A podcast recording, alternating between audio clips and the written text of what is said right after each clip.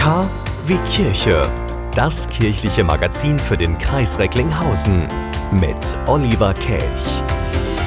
Das haben sich die Macher ursprünglich ja ganz anders vorgestellt. Über 2000 Veranstaltungen waren geplant, hunderttausende Besucherinnen und Besucher aus ganz Deutschland und durchaus auch aus der Welt. Frankfurt am Main, eine Woche im kirchlichen Ausnahmezustand könnte man sagen. Jetzt wissen alle, wovon ich rede, vom dritten ökumenischen Kirchentag, der, wie viele andere Events auch, Corona sei Dank in Anführungsstrichen nicht als Präsenzveranstaltung stattfinden kann. Dennoch wird es ihn geben. Ab Donnerstag digital. Sprechen wir darüber mit Stefan von Kohlson. Er ist Abteilungsleiter Presse des dritten ökumenischen Kirchentags. Den erreichen wir über Zoom in Frankfurt. Grüße Sie, Herr von Kohlson. Vielen Dank, ich freue mich, dass ich dabei sein darf. Sagen Sie mal, der dritte ökumenische Kirchentag, der wird ja nun komplett digital. Donnerstag geht's los. Digital, aber auch dezentral. Was genau bedeutet das für die Besucher digital und dezentral? Ganz genau. Digital und dezentral bedeutet einmal kann man natürlich am Rechner die rund 100 Veranstaltungen rund um den dritten ökumenischen Kirchentag am Rechner zu Hause verfolgen. Es gibt aber auch ganz viele Möglichkeiten, um an einem Ort außerhalb von Frankfurt am Main zum großen Teil mit dabei zu sein, und zwar dezentral bei Vereinen, Gemeinden, Verbänden. 270 insgesamt haben sich Veranstaltungen aus Anlass des dritten ökumenischen Kirchentages überlegt. Die zeigen zum Beispiel ähm, mit Abstand natürlich äh, das Oratorium, das wir uns überlegt haben, oder wir greifen insgesamt rund um das Leitwort Schaut hin Themen an, Veranstaltungen an und tragen sozusagen den ökumenischen Kirchentag raus aus Frankfurt nach ganz Deutschland, sodass man an vielen, vielen Orten äh, ökumenischen Kirchentag in der Gemeinde erleben kann. Und das ganze Programm kann man sich auch äh, ansehen bei uns auf der Seite oekt.de. Mhm. Jetzt kennen wir natürlich oder viele kennen natürlich Zoom, Teams und so weiter, was für digitale Besucher gängig ist. Aber was braucht man für technische Voraussetzungen und muss man sich vorher irgendwo registrieren, anmelden? Also in der Hauptsache braucht man einfach nur einen Rechner oder ein, insgesamt eigentlich ein mobiles Endgerät würde auch reichen und würde bei uns auf die Seite oekt.de gehen und man fühlt sich quasi wie vor dem Fernseher und kann einfach das Programm äh, des Ökumenischen Kirchentages verfolgen. Es gab Veranstaltungen, bei denen man sich anmelden musste. Das waren ähm, so alle Beteiligungsformate, sage ich mal. Also Workshops zum Beispiel von Weltretten für Anfängerinnen oder ähm, Thema Wirtschaften im 21. Jahrhundert, so ein Zukunftslabor. Oder auch für digitale Städtische, bei denen man sich äh, untereinander austauschen kann. Mhm. Gleichzeitig lohnt sich immer der Versuch, auch sich einfach nochmal reinzuklicken und zu sehen, ist vielleicht noch ein Plätzchen frei und dann kommt man sicher noch unter. Mhm. Der 15. Mai ist so der große Tag der Podien, habe ich ähm, der Übersicht entnommen. Auf was für Diskussionen können sich da die virtuellen Gäste besonders freuen? Machen Sie uns mal ein bisschen Geschmack ans Essen. Also ich persönlich würde äh, auf jeden Fall verfolgen äh, die Diskussion zwischen Frau Merkel und Luisa Neubauer. Das würde mich interessieren. Ich finde auch Annalena Baerbock interessant, äh, die zum Thema For Future, Weg aus der Klimakrise sprechen wird. Es gibt auch, sage ich mal, selbstkritische Formate, also sowas wie Tatort Glaubensraum, also Stolpersteine der Macht im kirchlichen Missbrauch oder auch das Thema weiße Kirchen, warum unsere Kirchen so weiß dominierte Räume sind. Also mhm. es geht da auch um kritische Auseinandersetzungen äh, man kann aber auch einfach Kultur erleben, zum Beispiel, äh, indem man äh, sich das Oratorium anhört. Das ist ja, glaube ich, eine der ganz wenigen Produktionen sogar weltweit gewesen, die jetzt gerade für den Ökumenischen Kirchentag in Frankfurt entstanden sind. Ein Oratorium mit 60 Künstlerinnen und Künstlern, die zusammen gespielt haben mit der neuen Philharmonie Frankfurt, mit Tänzerinnen, mit Solisten, die singen werden und äh, die also vielfach auch nach einem Jahr Corona jetzt zum ersten Mal wieder äh, ein Engagement hatten, weil es einfach aus Hygienegründen anders nicht ging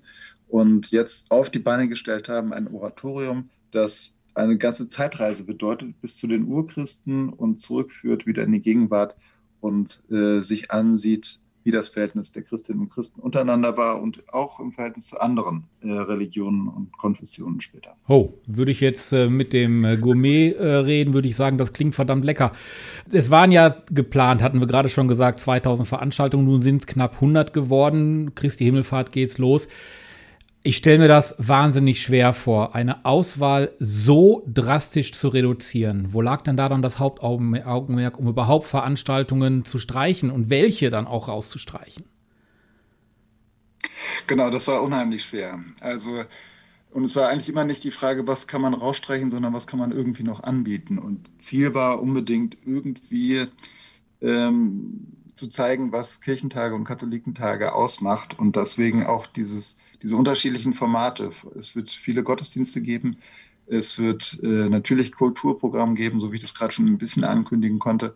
Ähm, und es wird auch kritische Debatten geben. Also das, was Kirchentage ausmacht, wird es auch geben. Und äh, jetzt halt am Rechner und digital, nicht vor Ort und ohne Free Hugs. Hm. Dann frage ich nochmal genau da jetzt nach. Bibelarbeiten, Podien, Gebete on Demand. Wie soll ich mir das vorstellen? Na, es wird so sein, dass zum Beispiel eine Bibelarbeit von Ecker von Hirschhausen oder von der Malu Dreyer oder auch von der Lyrikerin Nora Gomringer, ähm, die werden am Samstag, am 15. online stehen und die müssen sich nicht zu dieser, jetzt hätte ich fast unchristlichen Bibelarbeitszeit morgens hm. gesagt, sondern äh, die können sich den ganzen Tag angucken und anhören. Ähm, und das ist halt das Angebot, dass wir die vorab produzierten Produktionen, die wir jetzt äh, auf der Seite uekt.de haben, ähm, nicht nur den ganzen Tag, sondern auch bis Ende des Jahres ah. dort stehen lassen werden. Ah, sehr schön. Dann hat man auch noch ausgiebig Zeit. Die Kirchentage, die leben, und das, das finde ich so toll an diesen Kirchentagen, wirklich von der Begegnung, von dem zufälligen Aufeinandertreffen an einem Stand oder beim Gebet. Man nimmt sich gemeinsam an die Hand, beim Kaffee. Das fällt alles aus. Ähm, hat man denn trotzdem die Chance, irgendwie Leute kennenzulernen? Ja, die Möglichkeit gibt es. Wir haben uns ein Format überlegt, das nennt sich digitale Städtische. Äh, da kann man zwischen den einzelnen Veranstaltungsblöcken reinwechseln äh, über oekt.de und mit anderen, natürlich auch völlig Fremden, zu ganz unterschiedlichen Themen ins Gespräch kommen. Mhm.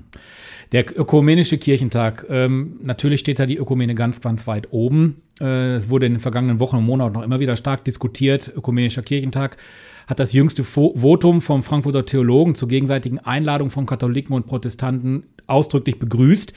Die Theologen, die hatten da ihre Sicht gegen die Kritik des Vatikans verteidigt und das theologische Verständnis unterscheidet sich ja auch zwischen den christlichen Konfessionen sehr stark. Der Ökumenische Kirchentag, der lädt jetzt für Samstag Gemeinden in Deutschland ein, Ökumene sensibel zu gestalten. Was meinen Sie damit? Was wünschen Sie sich?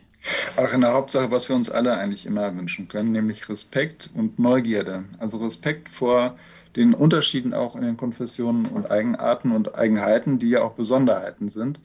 Und gleichzeitig eine große Neugierde darauf, wie funktioniert das eigentlich? Was machen die da? Und sich darauf einzulassen. Und gleichzeitig auch ähm, so viel Respekt zu haben, dass man, also wenn man sich selber fragt, inwiefern mache ich jetzt hier mit oder nicht, dass man da einfach ähm, sich darauf einlässt. Sonntag ist dann auch schon wieder Schluss. Da folgt dann die Staffelübergabe. 102. Katholikentag Stuttgart 2022. 38. Deutscher Evangelische Kirchentag soll dann in Nürnberg stattfinden. Dann hoffentlich bei beiden Veranstaltungen wieder mit Zehntausenden realen Besuchern. Sagen Sie bitte ja. Unbedingt. Also ganz ehrlich, wir, wir haben jetzt ja im Prinzip keinen regulären ökumenischen Kirchentag vorbereitet. Regulär gibt es bei ökumenischen Kirchentagen ja sowieso nicht, weil sie ja auch jahrelang häufig auseinanderliegen und immer was Besonderes sind. Dieser war und ist und wird sein nochmal was ganz Besonderes durch das Format, dass es quasi voll digital sein wird. Aber ganz ehrlich, natürlich freuen wir uns auch insgesamt darauf, äh, spätestens im kommenden Jahr viele Menschen erstmal in Stuttgart und dann in Nürnberg live und in Farbe zu erleben, vor Ort. Und dann treffen wir beide uns an einem Städtisch und trinken zusammen ein Käffchen. An Christi Himmelfahrt, an Christi Himmelfahrt fällt der Startschuss für den dritten ökumenischen Kirchentag in Frankfurt am Main, digital, dezentral. Stefan von Kohlson, er ist Abteilungsleiter Presse des dritten ökumenischen Kirchentags, hat uns eine ganze Menge verraten, worauf wir uns freuen können. Vielen, vielen Dank für das Gespräch. Ich danke Ihnen. Die Fete de la Musique wandert ins Radio. Vom 21. bis 26. Juni spielen wir täglich eure Songs im Fed-Magazin um 20 Uhr. Songs eurer Band. Oder bist du Solokünstler? Her mit deinem Material. Oder als DJ mixe dein Set. Bewerbt euch jetzt mit eurem Beitrag zur Fete de la Musique in Recklinghausen on Air.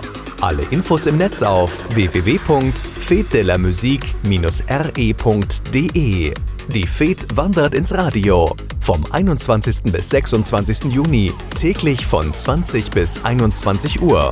Nur im Bürgerfunk von Radio Fest.